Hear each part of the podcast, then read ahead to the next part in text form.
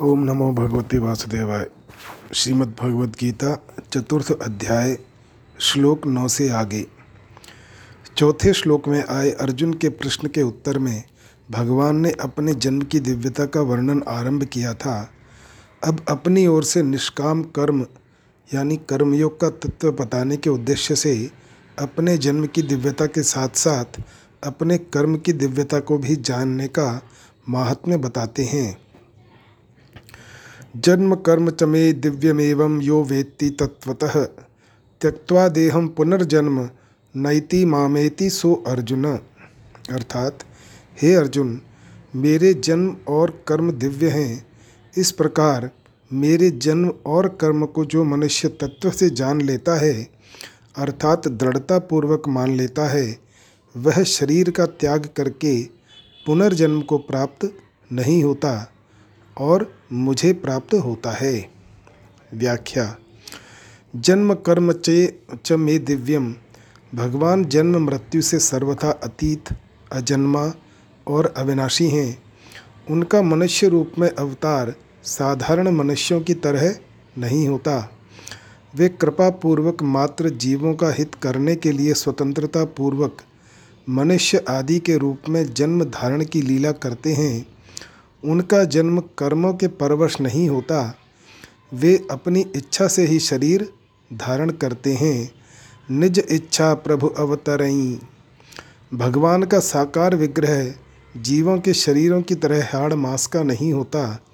जीवों के शरीर तो पाप पुण्य में अनित्य, रोगग्रस्त, लौकिक, विकारी, पांच भौतिक और रज वीर्य से उत्पन्न होने वाले होते हैं, पर भगवान के विग्रह पाप पुण्य से रहित, नित्य, अनामय, अलौकिक, विकार रहित, परम दिव्य और प्रकट होने वाले होते हैं। अन्य जीवों की अपेक्षा तो देवताओं के शरीर भी दिव्य होते हैं, पर भगवान का शरीर उनसे भी अत्यंत विलक्षण होता है, जिसका देवता लोग भी सदा ही दर्शन चाहते रहते हैं। भगवान जब श्री राम तथा श्री कृष्ण के रूप में इस पृथ्वी पर आए तब वे माता कौशल्या और देवकी के गर्भ से उत्पन्न नहीं हुए। पहले उन्हें अपने शंख चक्र गदा पद्मधारी स्वरूप का दर्शन देकर फिर वे माता की प्रार्थना पर बाल रूप में लीला करने लगे। भगवान श्री राम के लिए गोस्वामी तुलसीदास जी कहते हैं, भय प्रकट कृपाला दीन दयाला कौशल्या हितकारी हर्षित महतारी मुनि मनहारी अद्भुत रूप बिचारी लोचन अभिरामा तनु घन श्यामा निज आयुध भुजचारी भूषण बन माला नयन विशाला शोभा सिंधु खरारी माता पुनि बोली सोमति डोली तजहु तात यह रूपा की जैसी सुलीला अति प्रियशीला यह सुख परम अनूपा सुनि बचन सुजाना रोदन ठाना होई बालक सुर भूपा। भगवान श्री कृष्ण के लिए आया है।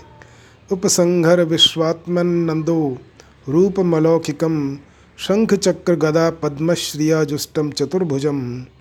माता देवकी ने कहा, विश्वात्मन, शंख चक्र गदा और पद्म की शोभा से युक्त इस चार भुजाओं वाले अपने अलौकिक दिव्य रूप को अब छिपा लीजिए। तब भगवान ने माता पिता के देखते देखते अपनी माया से तत्काल एक साधारण शिशु का रूप धारण कर लिया।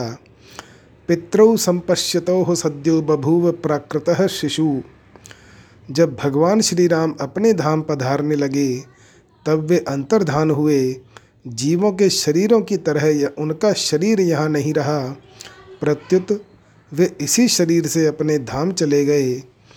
वाल्मीकि रामायण में लिखा है, पितामह वचः श्रुत्वा विनिश्चित्य महामतिः विवेश वैष्णवम तेजः सशरीरः सहानुजः। महामती भगवान श्री राम ने पितामह ब्रह्मा जी के वचन सुनकर और तदनुसार निश्चय करके तीनों भाइयों सहित अपने उसी शरीर से वैष्णव तेज में प्रवेश किया। भगवान श्री कृष्ण के लिए भी ऐसी ही बात श्रीमद् भागवत में आई है। लोकाभिरामां स्वतनुं धारणाध्यान मंगलम रोगधारणाय आग्नेय या दग्ध्वा धामा विशत स्वकम। धारणा और ध्यान के लिए अति मंगल रूप अपनी लोकाभिरामा मोहिनी मूर्ति को योग धारणा जनित अग्नि के द्वारा भस्म किए बिना ही भगवान ने अपने धाम में सशरीर प्रवेश किया। भगवान के विग्रह यानी दिव्य शरीर के विषय में महामुनि वाल्मीकि जी भगवान श्री राम से कहते हैं, चिदानंदमय देह तुम्हारी विगत विकार जान अधिकारी, नर तनु धरेहु संत सुर काजा, कहु करहु जस प्राकृत राजा। एक बार सनकादि ऋषि वैकुंठ धाम में जा रहे थे। वहाँ भगवान के द्वारपालों ने उन्हें भीतर जाने से रोका। तब सनकादि ने उन्हें श्राप दे दिया। अपने अनुचरों के द्वारा सनकादि का अपमान हुआ जानकर भगवान स्वयं वहाँ पधारे। उस समय भगवान का दर्शन करने से उनकी बड़ी विलक्षण दशा हुई। उन्होंने भगवान के चरणों में प्रणाम किया और कहा, तस्यारविंदनस् तस्यारविंद नयनस्य पदारविंद किंजल कमिश्र तुलसी मकरंद वायुः अंतर्गतः स्वविवेर विवरेण चकार तेषां संक्षोभ मक्षरजुषामपि चित्तन्वोः। अर्थात प्रणाम करने पर उन कमल नेत्र भगवान के चरण कमल के पराग से मिली हुई तुलसी मंजरी की वायु ने उनके नासिका छिद्रों में प्रवेश करके उन अक्षर परमात्मा में नित्य स्थित रहने वाले ज्ञानी महात्माओं के भी चित्त और शरीर को क्षुब्ध कर दिया। शब्द आदि विषयों में गंध कोई इतनी विलक्षण चीज नहीं है जिसमें मन आकृष्ट हो जाए, पर भगवान के चरण कमलों की गंध से नित्य निरंतर परमात्मा स्वरूप में मग्न रहने वाले सनकादिकों के चित्त में भी खलबली पैदा हो गई। कारण कि वह पृथ्वी की विकार रूप गंध नहीं थी, प्रत्युत दिव्य गंध थी। ऐसे ही भगवान के विग्रह की प्रत्येक वस्तु वस्त्र आभूषण आयुध आदि दिव्य चिन्मय और अत्यंत विलक्षण हैं। भगवान की लीलाओं को सुनने पढ़ने याद करने आदि से लोगों का अंतःकरण निर्मल पवित्र हो जाता है और उनका अज्ञान दूर हो जाता है। यह भगवान के कर्मों की दिव्यता है। ज्ञान स्वरूप भगवान शंकर, ब्रह्मा जी, सनकादि ऋषि, देवर्षि नारद आदि भी उनकी लीलाओं को गाकर और सुनकर मग्न हो जाते हैं। भगवान के अवतार के जो लीला स्थल हैं उन स्थानों में आस्तिक भाव से श्रद्धा प्रेम पूर्वक निवास करने से एवं उनका दर्शन करने से भी मनुष्य का कल्याण हो जाता है।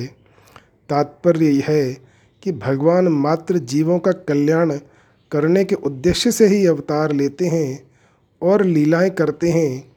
अतः उनकी लीलाओं को पढ़ने सुनने से, उनका मनन चिंतन करने से स्वाभाविक ही उस उद्देश्य की सिद्धि हो जाती है।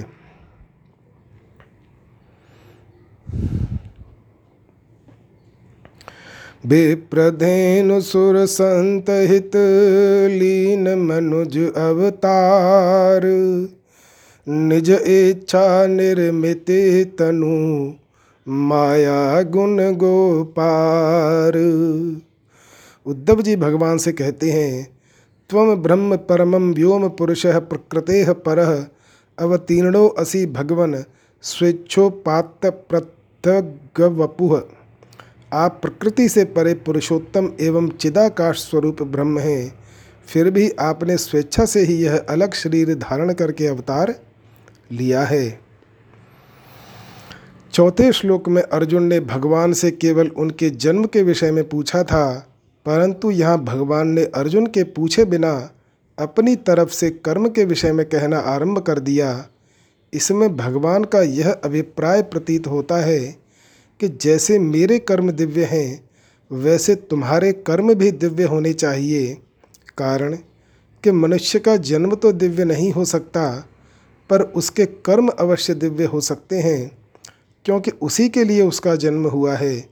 कर्मों में दिव्यता यानी शुद्धि योग से आती है। जो कर्म बांधने वाले होते हैं उनमें दिव्यता आने से वे ही कर्म मुक्ति देने वाले हो जाते हैं। कर्म दिव्य यानी फलेच्छा ममता आसक्ति से रहित होने पर कर्ता एक तो उन कर्मों से बंधता नहीं, दूसरे वह पुराने कर्मों से भी नहीं बंधता और मुक्त हो जाता है, और तीसरे उसके द्वारा होने वाले कर्मों से दूसरों का भी हित स्वतः होता रहता है। गंभीरतापूर्वक विचार करके देखें तो उत्पत्ति विनाशशील वस्तुओं के साथ अपना संबंध मानने से ही कर्मों में मलिनता आती है और वे बांधने वाले होते हैं। विनाशी से अपना संबंध मानने से अंतःकरण कर्म और पदार्थ तीनों ही मलिन हो जाते हैं, और विनाशी से माना हुआ संबंध छूट जाने से ये तीनों स्वतः पवित्र हो जाते हैं। अतः विनाशी से माना हुआ संबंध ही मूल बाधा है। एवं यो वेति तत्वतः अजन्मा और अविनाशी होते हुए तथा प्राणी मात्र का ईश्वर होते हुए भी भगवान मात्र जीवों के हित के लिए अपनी प्रकृति को अधीन करके स्वतंत्रता पूर्वक युग युग में मनुष्य आदि के रूप में अवतार लेते हैं। इस तत्व को जानना अर्थात दृढ़ता पूर्वक मानना भगवान के जन्मों की दिव्यता को जानना है। संपूर्ण क्रियाओं को करते हुए भी भगवान अकर्ता ही हैं, अर्थात उनमें करने का अभिमान नहीं है और किसी भी कर्म फल में उनकी स्पृहा फल इच्छा नहीं है। इस तत्व को जानना भगवान के कर्मों की दिव्यता को जानना है। जैसे भगवान के जन्म में स्वाभाविक ही मात्र जीवों की हितैषिता और कर्म में निर्लिप्तता है, ऐसे ही मनुष्य में भी मात्र जीवों की हितैषिता और कर्म में निर्लिप्तता आ जाना ही वास्तव में भगवान के जन्म और कर्म के तत्व को जानना है। त्यक्त्वा देहम पुनर्जन्म नैति, भगवान को त्रिलोकी में न तो कुछ करना शेष है और न कुछ पाना ही शेष है, फिर भी वे केवल जीव मात्र का उद्धार करने के लिए कृपा पूर्वक इस भूमंडल पर अवतार लेते हैं और तरह तरह की अलौकिक लीलाएं करते हैं। उन लीलाओं को गाने से, सुनने से, पढ़ने से और उनका चिंतन करने से भगवान के साथ संबंध जुड़ जाता है। भगवान से संबंध जुड़ने पर संसार का संबंध छूट जाता है। संसार का संबंध छूटने पर पुनर्जन्म नहीं होता, अर्थात मनुष्य जन्म मरण रूप बंधन से मुक्त हो जाता है। वास्तव में कर्म बंधन कारक नहीं होते। कर्मों में जो बांधने की शक्ति है वह केवल मनुष्य की अपनी बनाई हुई कामना है। कामना की पूर्ति के लिए राग पूर्वक अपने लिए कर्म करने से ही मनुष्य कर्मों से बंध जाता है। फिर ज्यों-ज्यों कामना बढ़ती है त्यों-त्यों वह पापों में प्रवृत्त होने लगता है। इस प्रकार उसके कर्म अत्यंत मलिन हो जाते हैं, जिससे वह बारंबार नीच योनियों और नरकों में गिरता रहता है। परंतु जब वह केवल दूसरों की सेवा के लिए निष्काम भाव पूर्वक कर्म करता है तब उसके कर्मों में दिव्यता विलक्षणता आती चली जाती है। इस प्रकार कामना का सर्वथा नाश होने पर उसके कर्म दिव्य हो जाते हैं, अर्थात बंधन कारक नहीं होते। फिर उसके पुनर्जन्म का प्रश्न ही नहीं रहता। मामेति सो अर्जुन, नाशवान कर्मों से अपना संबंध मानने के कारण नित्य प्राप्त परमात्मा भी अप्राप्त प्रतीत होते हैं। निष्काम भाव पूर्वक केवल दूसरों के हित के लिए संपूर्ण कर्म करने से मात्र कर्मों का प्रवाह केवल संसार की तरफ हो जाता है और नित्य प्राप्त परमात्मा का अनुभव हो जाता है। जीवों पर महान कृपा ही भगवान के जन्म में कारण है। इस प्रकार भगवान के जन्म की दिव्यता को जानने से मनुष्य की भगवान में भक्ति हो जाती है। उमा राम स्वभाव जहि जाना, ताहि भजन तज भाव न आना। भक्ति से भगवान की प्राप्ति हो जाती है। भगवान के कर्मों की दिव्यता को जानने से मनुष्य के कर्म भी दिव्य हो जाते हैं, अर्थात वे बंधन कारक न होकर खुद का और दूसरों का कल्याण करने वाले हो जाते हैं, जिससे संसार से संबंध विच्छेद पूर्वक भगवान की प्राप्ति हो जाती है।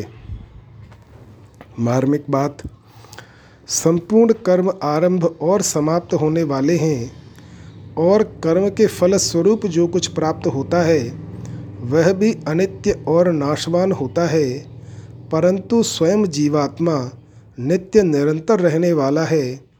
अतः वास्तव में स्वयं का कर्मों के साथ कोई संबंध है नहीं, प्रत्युत माना हुआ है। अतः संपूर्ण कर्मों को करते हुए भी उनके साथ अपना संबंध है ही नहीं, ऐसा अनुभव करे तो उसके कर्म दिव्य हो जाते हैं। यह कर्मों का तत्व है, यही कर्म योग है। क्रियाशील प्रकृति के साथ तादात्म्य होने के कारण मनुष्य मात्र में कर्म करने का वेग रहता है। वह क्षण मात्र भी कर्म किए बिना नहीं रहता। संसार में वह देखता है कि कर्म करने से ही सिद्धि यानी वस्तु की प्राप्ति होती है। इसी कारण वह परमात्मा की प्राप्ति भी कर्मों के द्वारा ही करना चाहता है, परंतु यह उसकी महान भूल है, कारण कि नाशवान कर्मों के द्वारा नाशवान वस्तु की ही प्राप्ति होती है, अविनाशी की प्राप्ति नहीं होती। अविनाशी की प्राप्ति तो कर्मों से संबंध विच्छेद होने पर ही होती है। कर्मों से संबंध विच्छेद कर्म योग में सरलता से हो जाता है, कारण कि कर्म योग में स्थूल, सूक्ष्म और कारण तीनों शरीरों से होने वाले संपूर्ण कर्म निष्काम भाव पूर्वक केवल संसार के हित के लिए होने से कर्मों का प्रवाह संसार की तरफ हो जाता है और अपना कर्मों से संबंध विच्छेद हो जाता है। यहाँ भगवान ने माम एति पदों से यह भाव प्रकट किया है कि मनुष्य कर्मों के द्वारा जिसकी सिद्धि चाहता है वह परमात्म तत्व स्वतः सिद्ध यानी नित्य प्राप्त है। स्वतः सिद्ध वस्तु के लिए करना कैसा, जो वस्तु प्राप्त है उसे प्राप्त करना कैसा, करने से तो उस वस्तु की प्राप्ति होती है जो पहले अप्राप्त थी। एक उत्पत्ति होती है और एक खोज होती है। उत्पत्ति उसकी होती है जिसकी स्वतंत्र सत्ता नहीं है, जिसका पहले अभाव है और बाद में जिसका विनाश हो जाता है। खोज उसकी होती है जिसकी स्वतंत्र सत्ता है, जो पहले से विद्यमान है और नित्य निरंतर रहता है। किंतु जो क्रिया और पदार्थ रूप संसार का महत्व मान लेने से छिप गया है, जब मनुष्य क्रियाओं और पदार्थों को केवल दूसरों की सेवा में लगा देता है, तब क्रिया पदार्थ रूप संसार से स्वतः संबंध विच्छेद और नित्य प्राप्त परमात्मा का साक्षात अनुभव हो जाता है। यही नित्य प्राप्त की खोज है। कर्तव्य कर्मों को न करके प्रमाद आलस्य करना और कर्तव्य कर्मों को करके उनके फल की इच्छा रखना, इन दोनों कारणों से मनुष्य को नित्य प्राप्त परमात्मा के अनुभव में बाधा लगती है। इस बाधा को दूर करने का उपाय है फल की इच्छा न रखकर दूसरों की सेवा के रूप से कर्तव्य कर्म करना। फल की इच्छा न रखकर कर्तव्य कर्म करने से कर्मों से संबंध विच्छेद हो जाता है। कर्मों से संबंध विच्छेद होते ही परमात्मा से हमारा जो स्वतः सिद्ध नित्य संबंध है उसका अनुभव हो जाता है।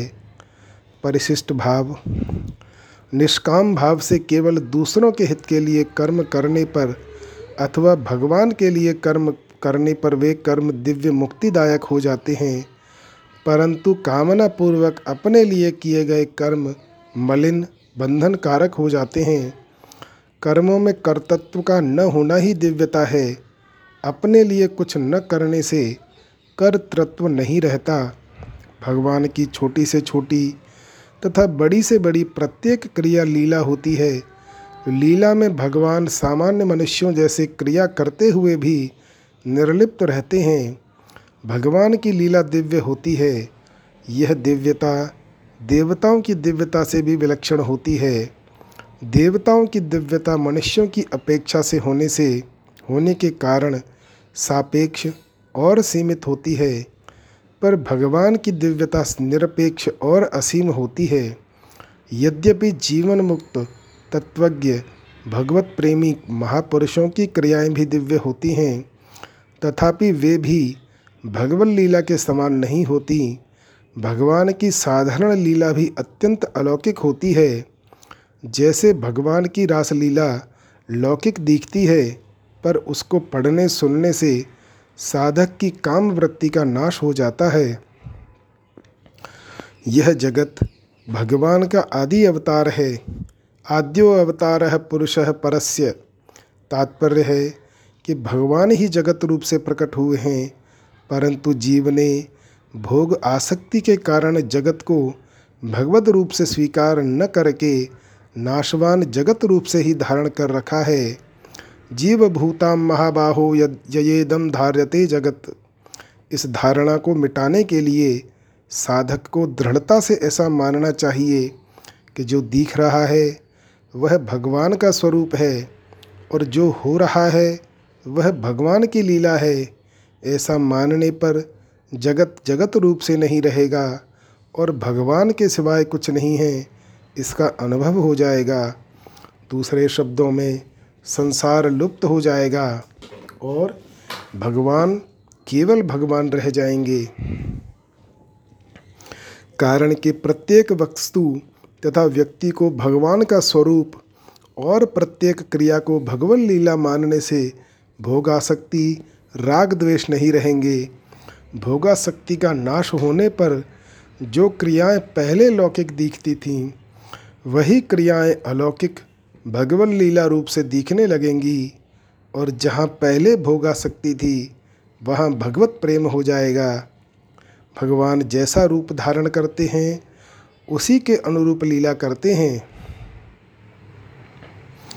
भगवान श्री कृष्ण उत्तंक ऋषि से कहते हैं, धर्म संरक्षणार्थाय धर्म संस्थापनाय च तेस्तैर वैश्यैश्च रूपैश्च त्रिषु लोकेषु भार्गव।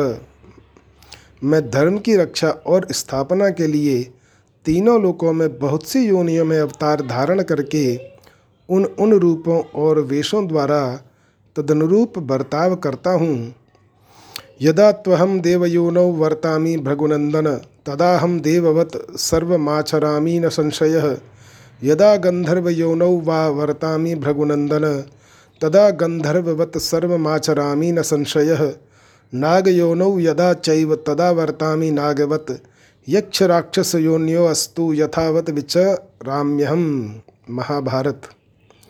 भृगुनंदन, जब मैं देव योनियों में अवतार लेता हूँ तब देवताओं की ही भांति सारे आचार विचार का पालन करता हूँ, इसमें संशय नहीं है। जब मैं गंधर्व योनि में होता हूँ तब मेरे सारे आचार विचार गंधर्वों के ही समान होते हैं, इसमें संदेह नहीं है। जब मैं या नाग योनि में जन्म ग्रहण करता हूँ तब नागों की तरह बर्ताव करता हूँ। यक्षों और राक्षसों की योनियों में प्रकट होने पर मैं उन्हीं के आचार विचार का यथा रूप से पालन करता हूँ। जब वे अर्चावतार अर्थात मूर्ति का रूप धारण करते हैं तब वे मूर्ति की तरह ही अचल रहने की लीला करते हैं। अगर वे अचल नहीं रहेंगे तो वह अर्चावतार कैसे रहेगा। भगवान ने राम कृष्ण आदि रूप भी धारण किए और मत्स्य कच्छप आदि रूप भी धारण किए। उन्होंने जैसा रूप धारण किया वैसी ही लीला की। जैसे वराह अवतार में भगवान ने सूअर बनकर लीला की और वामनावतार में ब्रह्मचारी ब्राह्मण बनकर लीला की। इससे साधक को यह समझना चाहिए कि अभी भी जो हो रहा है वह सब भगवान की लीला ही हो रही है। भगवान के जन्म कर्म की दिव्यता को जानने वाले कैसे होते हैं, इसका वर्णन आगे के श्लोक में करते हैं। वीत राग भय क्रोधा मन्मया मामुपाश्रिता बहवो ज्ञान तपसा पूता मद्भा व मागता।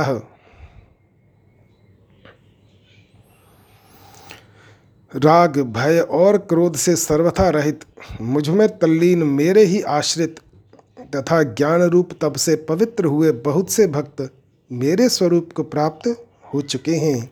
व्याख्या। वीत राग भय क्रोधाह परमात्मा से विमुख होने पर नाशवान पदार्थों में राग हो जाता है। राग से फिर प्राप्त में ममता और अप्राप्त में कामना की उत्पत्ति होती है। राग वाले प्रिय पदार्थों की प्राप्ति होने पर तो लोभ होता है, पर उनकी प्राप्ति में बाधा पहुंचने पर क्रोध होता है। यदि बाधा पहुंचाने वाला व्यक्ति अपने से अधिक बलवान हो और उस पर हमारा वश न चल सकता हो तथा समय पर वह हमारा अनिष्ट कर देगा, ऐसी संभावना हो तो भय होता है। इस प्रकार नाशवान पदार्थों के राग से ही भय, क्रोध, लोभ, ममता, कामना आदि सभी दोषों की उत्पत्ति होती है। राग के मिटने पर ये सभी दोष मिट जाते हैं। पदार्थों को अपना और अपने लिए न मानकर दूसरों का और दूसरों के लिए मानकर उनकी सेवा करने से राग मिटता है। कारण कि वास्तव में पदार्थ और क्रिया से हमारा संबंध है ही नहीं।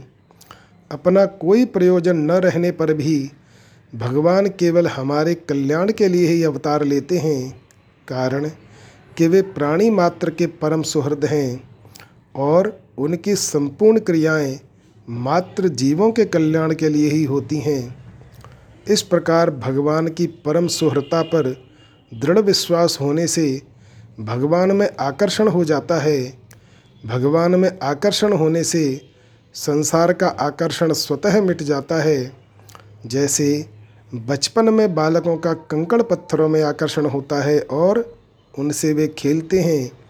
खेल में वे कंकड़ पत्थरों के लिए लड़ पड़ते हैं। एक कहता है कि यह मेरा है और दूसरा कहता है कि यह मेरा है। इस प्रकार गली में पड़े कंकड़ पत्थरों में ही उन्हें महत्ता दिखती है, परंतु जब वे बड़े हो जाते हैं तब कंकड़ पत्थरों में उनका आकर्षण मिट जाता है और रुपयों में आकर्षण हो जाता है। रुपयों में आकर्षण होने पर उन्हें कंकड़ पत्थरों में अथवा खिलौनों में कोई महत्ता नहीं दिखती। ऐसे ही जब मनुष्य की परमात्मा में लगन लग जाती है तब उसके लिए संसार के रुपये और सब पदार्थ आकर्षक न रहकर फीके पड़ जाते हैं। उसका संसार में आकर्षण या राग मिट जाता है। राग मिटते ही भय और क्रोध दोनों मिट जाते हैं, क्योंकि ये दोनों राग के ही आश्रित रहते हैं। मनमयाह भगवान के जन्म और कर्म की दिव्यता को तत्व से जानने से मनुष्यों की भगवान में प्रियता हो जाती है। प्रियता होने से वे भगवान के ही शरण हो जाते हैं और शरण होने से वे स्वयं मनमयाह अर्थात भगवनमय हो जाते हैं।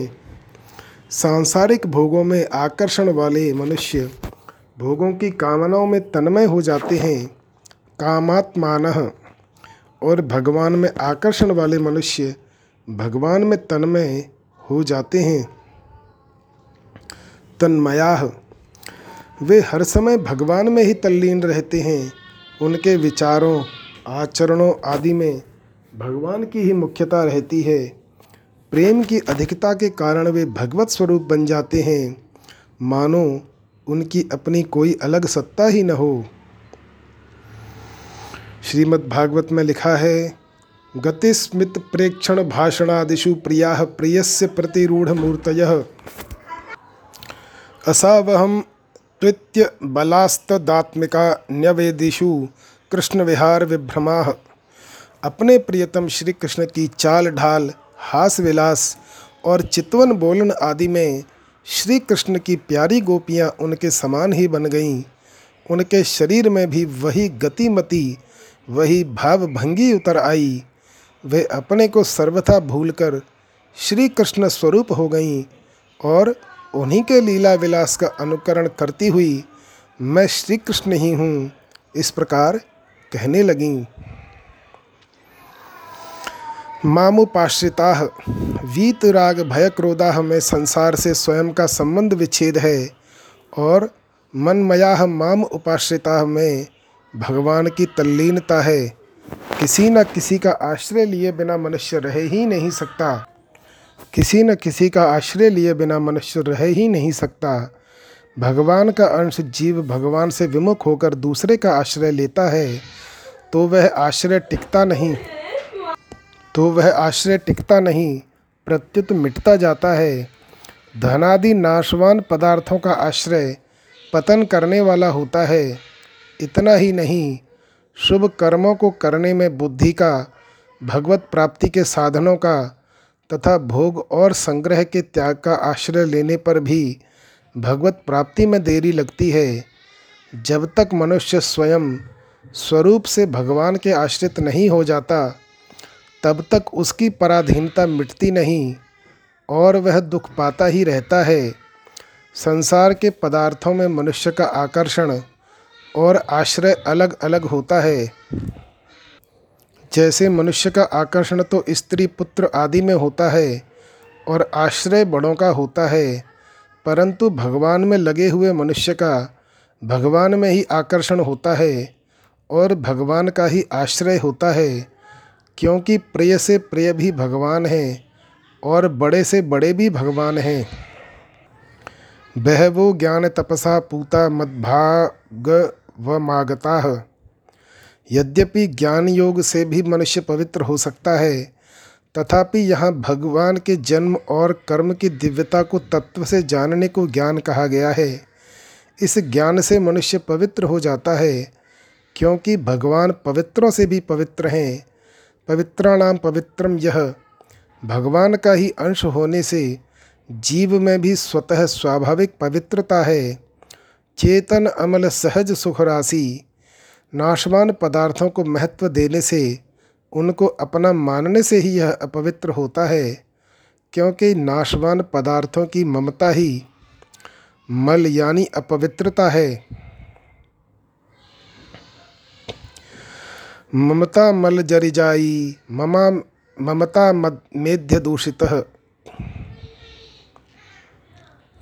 भगवान के जन्म कर्म के तत्व को जानने से जब नाशवान पदार्थों का आकर्षण, उनकी ममता सर्वथा मिट जाती है, तब सब मलिनता नष्ट हो जाती है और मनुष्य परम पवित्र हो जाता है। कर्मयोग का प्रसंग होने से उपर्युक्त पदों में आए ज्ञान शब्द का अर्थ कर्मयोग का ज्ञान भी माना जा सकता है। कर्मयोग का ज्ञान है शरीर, इंद्रियां, मन, बुद्धि, पद, योग्यता, अधिकार, धन, जमीन आदि मिली हुई मात्र वस्तुएं संसार की और संसार के लिए ही हैं, अपनी और अपने लिए नहीं हैं, कारण कि स्वयं नित्य है, अतः उसके साथ अनित्य वस्तु कैसे रह सकती है, तथापि उसके काम भी कैसे आ सकती है।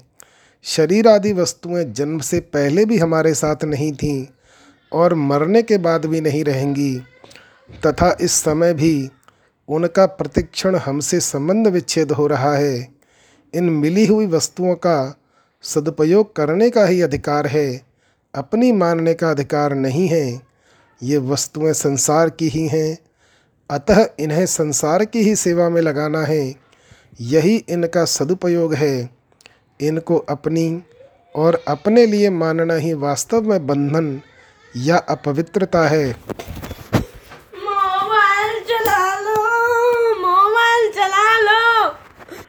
शरीर आदि वस्तुएं जन्म से पहले भी हमारे साथ नहीं थीं और मरने के बाद भी नहीं रहेंगी, तथा इस समय भी उनका प्रतिक्षण हमसे संबंध विच्छेद हो रहा है। इन मिली हुई वस्तुओं का सदुपयोग करने का ही अधिकार है, अपनी मानने का अधिकार नहीं। ये वस्तुएं संसार की ही हैं, अतः इन्हें संसार की ही सेवा में लगाना है, यही इनका सदुपयोग है। इनको अपनी और अपने लिए मानना ही वास्तव में बंधन या अपवित्रता है। इस प्रकार नाशवान वस्तुओं को अपनी और अपने लिए न मानना ज्ञान तप है, जिससे मनुष्य परम पवित्र हो जाता है। जितने भी तप हैं उन सबसे बढ़कर ज्ञान तप है। इस ज्ञान तप से जड़ के साथ माने हुए संबंध का सर्वथा विच्छेद हो जाता है। जब तक मनुष्य जड़ के साथ अपना संबंध मानता रहता है तब तक दूसरी तपस्या से उसकी उतनी पवित्रता नहीं होती जितनी पवित्रता ज्ञान तप से जड़ का संबंध विच्छेद करने से होती है। इस ज्ञान तप से पवित्र होकर मनुष्य भगवान के भाव यानी सत्ता को अर्थात सच्चिदानंद घन परमात्म तत्व को प्राप्त हो जाता है। तात्पर्य है कि जैसे भगवान नित्य निरंतर रहते हैं ऐसे वह भी उनमें नित्य निरंतर रहता है। जैसे भगवान निर्लिप्त निर्विकार रहते हैं ऐसे वह भी निर्लिप्त निर्विकार रहता है। जैसे भगवान के लिए कुछ भी करना शेष नहीं है ऐसे ही उसके लिए भी कुछ करना शेष नहीं रहता। ज्ञान मार्ग से भी मनुष्य इसी प्रकार भगवान के भाव को प्राप्त हो जाता है। पहले भी बहुत से भक्त ज्ञान तप से पवित्र होकर भगवान को प्राप्त हो चुके हैं। अतः साधकों को वर्तमान में ही ज्ञान तप से पवित्र होकर भगवान को प्राप्त कर लेना चाहिए।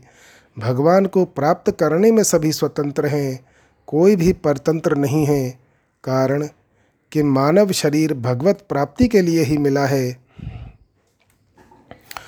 जन्म की दिव्यता का वर्णन तो हो गया, अब कर्मों की दिव्यता क्या होती है इस विषय का आरंभ करते हैं। ये यथा माम प्रपद्यन्ते तांस्तथैव भजाम्यहं मम वर्तमानो वर्तन्ते मनुष्याः पार्थ सर्वशः। हे प्रथानंदन, जो भक्त जिस प्रकार मेरी शरण लेते हैं मैं उन्हें उसी प्रकार आश्रय देता हूँ, क्योंकि सभी मनुष्य सब प्रकार से मेरे मार्ग का अनुसरण करते हैं।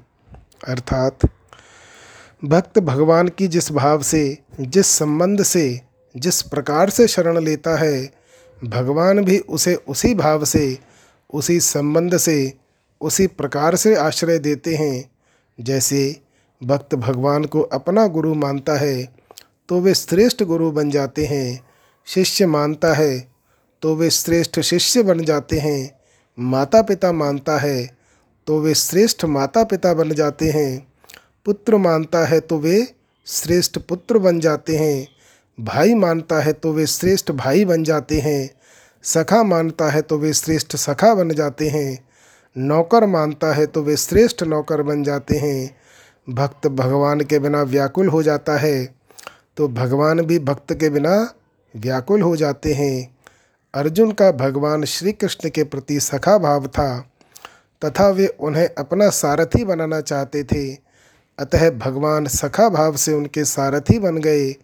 विश्वामित्र ऋषि ने भगवान श्री राम को अपना शिष्य मान लिया तो भगवान उनके शिष्य बन गए। इस प्रकार भक्तों के श्रद्धा भाव के अनुसार भगवान का वैसा ही बनने का स्वभाव है। अनंत ब्रह्मांडों के स्वामी भगवान भी अपने ही बनाए हुए साधारण मनुष्यों के भावों के अनुसार बर्ताव करते हैं। यह उनकी कितनी विलक्षण उदारता, दयालुता और अपनापन है। भगवान विशेष रूप से भक्तों के लिए ही अवतार लेते हैं, ऐसा प्रस्तुत प्रकरण से सिद्ध होता है। भक्त लोग जिस भाव से, जिस रूप में भगवान की सेवा करना चाहते हैं, भगवान को उनके लिए उसी रूप में आना पड़ता है। जैसे उपनिषद में आया है, एकाकी न रमते, अकेले भगवान का मन नहीं लगा तो वे ही भगवान अनेक रूपों में प्रकट होकर खेल खेलने लगे। ऐसे ही जब भक्तों के मन में भगवान के साथ खेल खेलने की इच्छा हो जाती है तब भगवान उनके साथ खेल खेलने के लिए प्रकट हो जाते हैं। भक्त भगवान के बिना नहीं रह सकता तो भगवान भी भक्त के बिना नहीं रह सकते। यहाँ आए यथा और तथा इन प्रकारवाचक पदों का अभिप्राय संबंध, भाव और लगन से है। भक्त और भगवान का प्रकार एक सा होने पर भी इनमें एक बहुत बड़ा अंतर यह है कि भगवान भक्त की चाल से नहीं चलते प्रद्युत अपनी ही शक्ति से चलती हैं। दरिया दूषण दास में नहीं राम में दोष, जन चाले एक पावड़ों हरि चाले सौ कोस। भगवान सर्वत्र विद्यमान, सर्वसमर्थ, सर्वज्ञ, परम सुहृद और सत्य संकल्प हैं। भक्त को केवल अपनी पूरी शक्ति लगा देनी है, फिर भी फिर भगवान भी अपनी पूरी शक्ति से उसे प्राप्त हो जाते हैं। भगवत प्राप्ति में बाधा साधक स्वयं लगाता है, क्योंकि भगवत प्राप्ति के लिए वह समझ, सामग्री, समय और सामर्थ्य को अपनी मानकर उन्हें पूरा नहीं लगाता, प्रत्युत अपने पास बचाकर रख लेता है। यदि वह उन्हें अपना न मानकर उन्हें पूरा लगा दे तो उसे शीघ्र ही भगवत प्राप्ति हो जाती है, कारण कि यह समझ, सामग्री आदि उसकी अपनी नहीं है, प्रत्युत भगवान से मिली है, भगवान की है। अतः इन्हें अपनी मानना ही बाधा है। साधक स्वयं भी भगवान का ही अंश है, उसने खुद अपने को भगवान से अलग माना है, भगवान ने नहीं माना। भक्ति प्रेम कर्मजन्य अर्थात किसी साधन विशेष का फल नहीं है। भगवान के सर्वथा शरण होने वाले को भक्ति स्वयं स्वतः प्राप्त होती है। दास्य, सख्य, वात्सल्य, माधुर्य आदि भावों में सबसे श्रेष्ठ शरणागति का भाव है। यहाँ भगवान मानो इस बात को कह रहे हैं कि तुम अपना सब कुछ मुझे दे दोगे तो मैं भी अपना सब कुछ तुम्हें दे दूँगा, और तुम अपने आप को मुझे दे दोगे तो मैं भी अपने आप को तुम्हें दे दूँगा। भगवत प्राप्ति का कितना सरल और सस्ता सौदा है। अपने आप को भगवत चरणों में समर्पित करने के बाद भगवान भक्त की पुरानी त्रुटियों को याद तक नहीं करते, वे तो वर्तमान में साधक के हृदय का दृढ़ भाव देखते हैं। रहत न प्रभु चित चूक किए की, करत सुरति सय बाहर हिये की।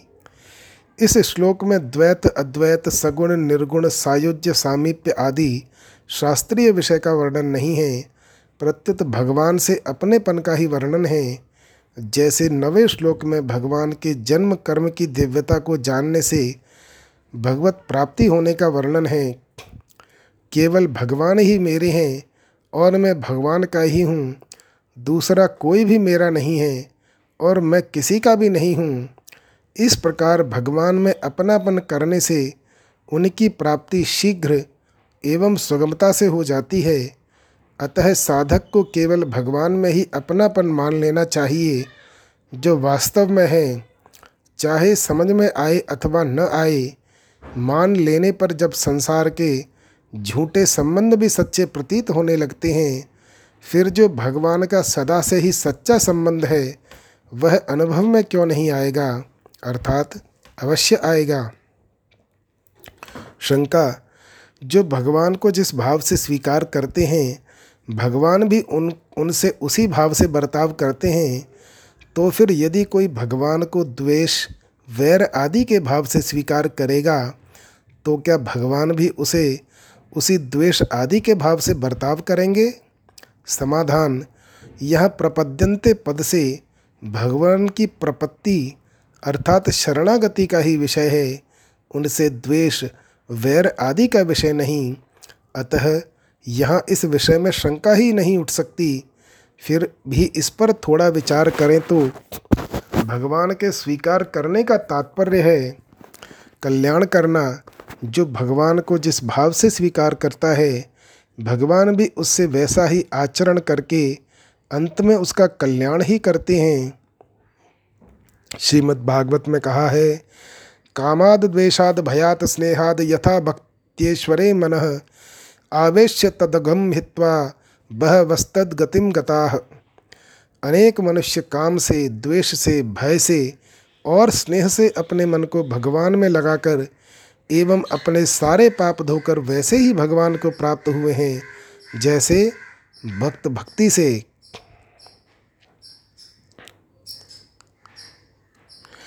भगवान प्राणी मात्र के परम सुहृद हैं, इसलिए जिसका जिसमें हित होता है भगवान उसके लिए वैसा ही प्रबंध कर देते हैं।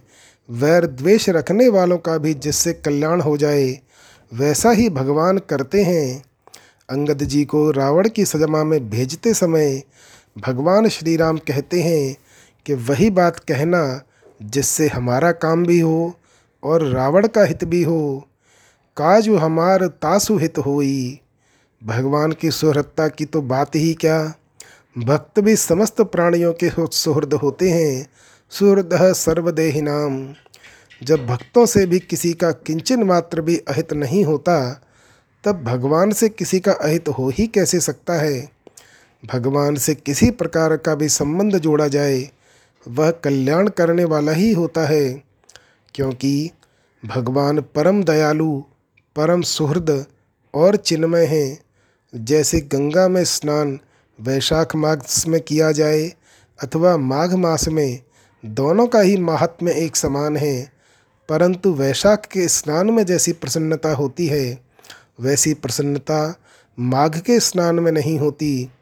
इसी प्रकार भक्ति प्रेम पूर्वक भगवान से संबंध जोड़ने वालों को जैसा आनंद होता है, वैसा आनंद वैर द्वेष पूर्वक भगवान से संबंध जोड़ने वालों को नहीं होता।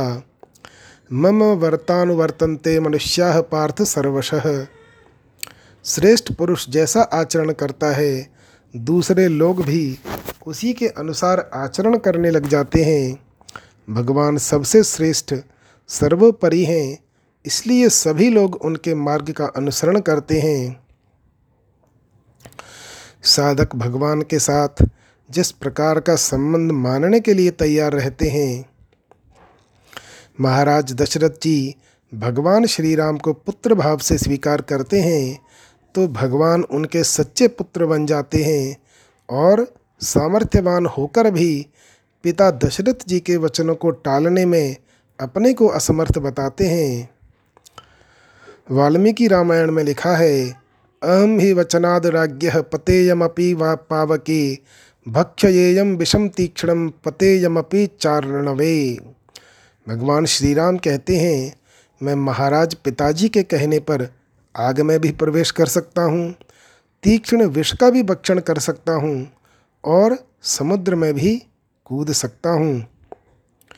इस प्रकार के आचरणों से भगवान यह रहस्य प्रकट करते हैं कि यदि तुम्हारी संसार में किसी के साथ संबंध के नाते प्रियता हो, तो वही संबंध तुम मेरे साथ कर लो।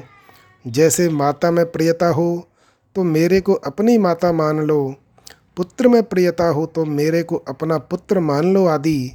ऐसा मानने से मेरे में वास्तविक प्रियता हो जाएगी और मेरी प्राप्ति सुगमता पूर्वक हो जाएगी। दूसरी बात, भगवान अपने आचरणों से यह शिक्षा देते हैं कि जिस प्रकार मेरे साथ जो जैसा संबंध मानता है, उसके लिए मैं भी वैसा ही बन जाता हूँ।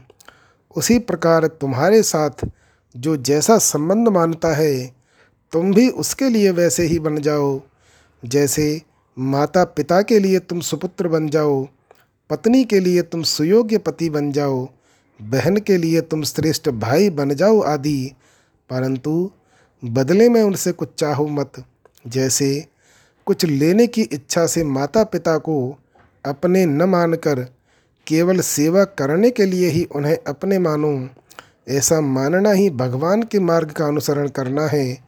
अभिमान रहित होकर निस्वार्थ भाव से दूसरे की सेवा करने से शीघ्र ही दूसरे की ममता छूटकर भगवान में प्रेम हो जाएगा, जिससे भगवान की प्राप्ति हो जाएगी। विशेष बात, अहंकार रहित होकर निस्वार्थ भाव से कहीं भी प्रेम किया जाए, तो वह प्रेम स्वतः प्रेम में भगवान की तरफ चला जाता है।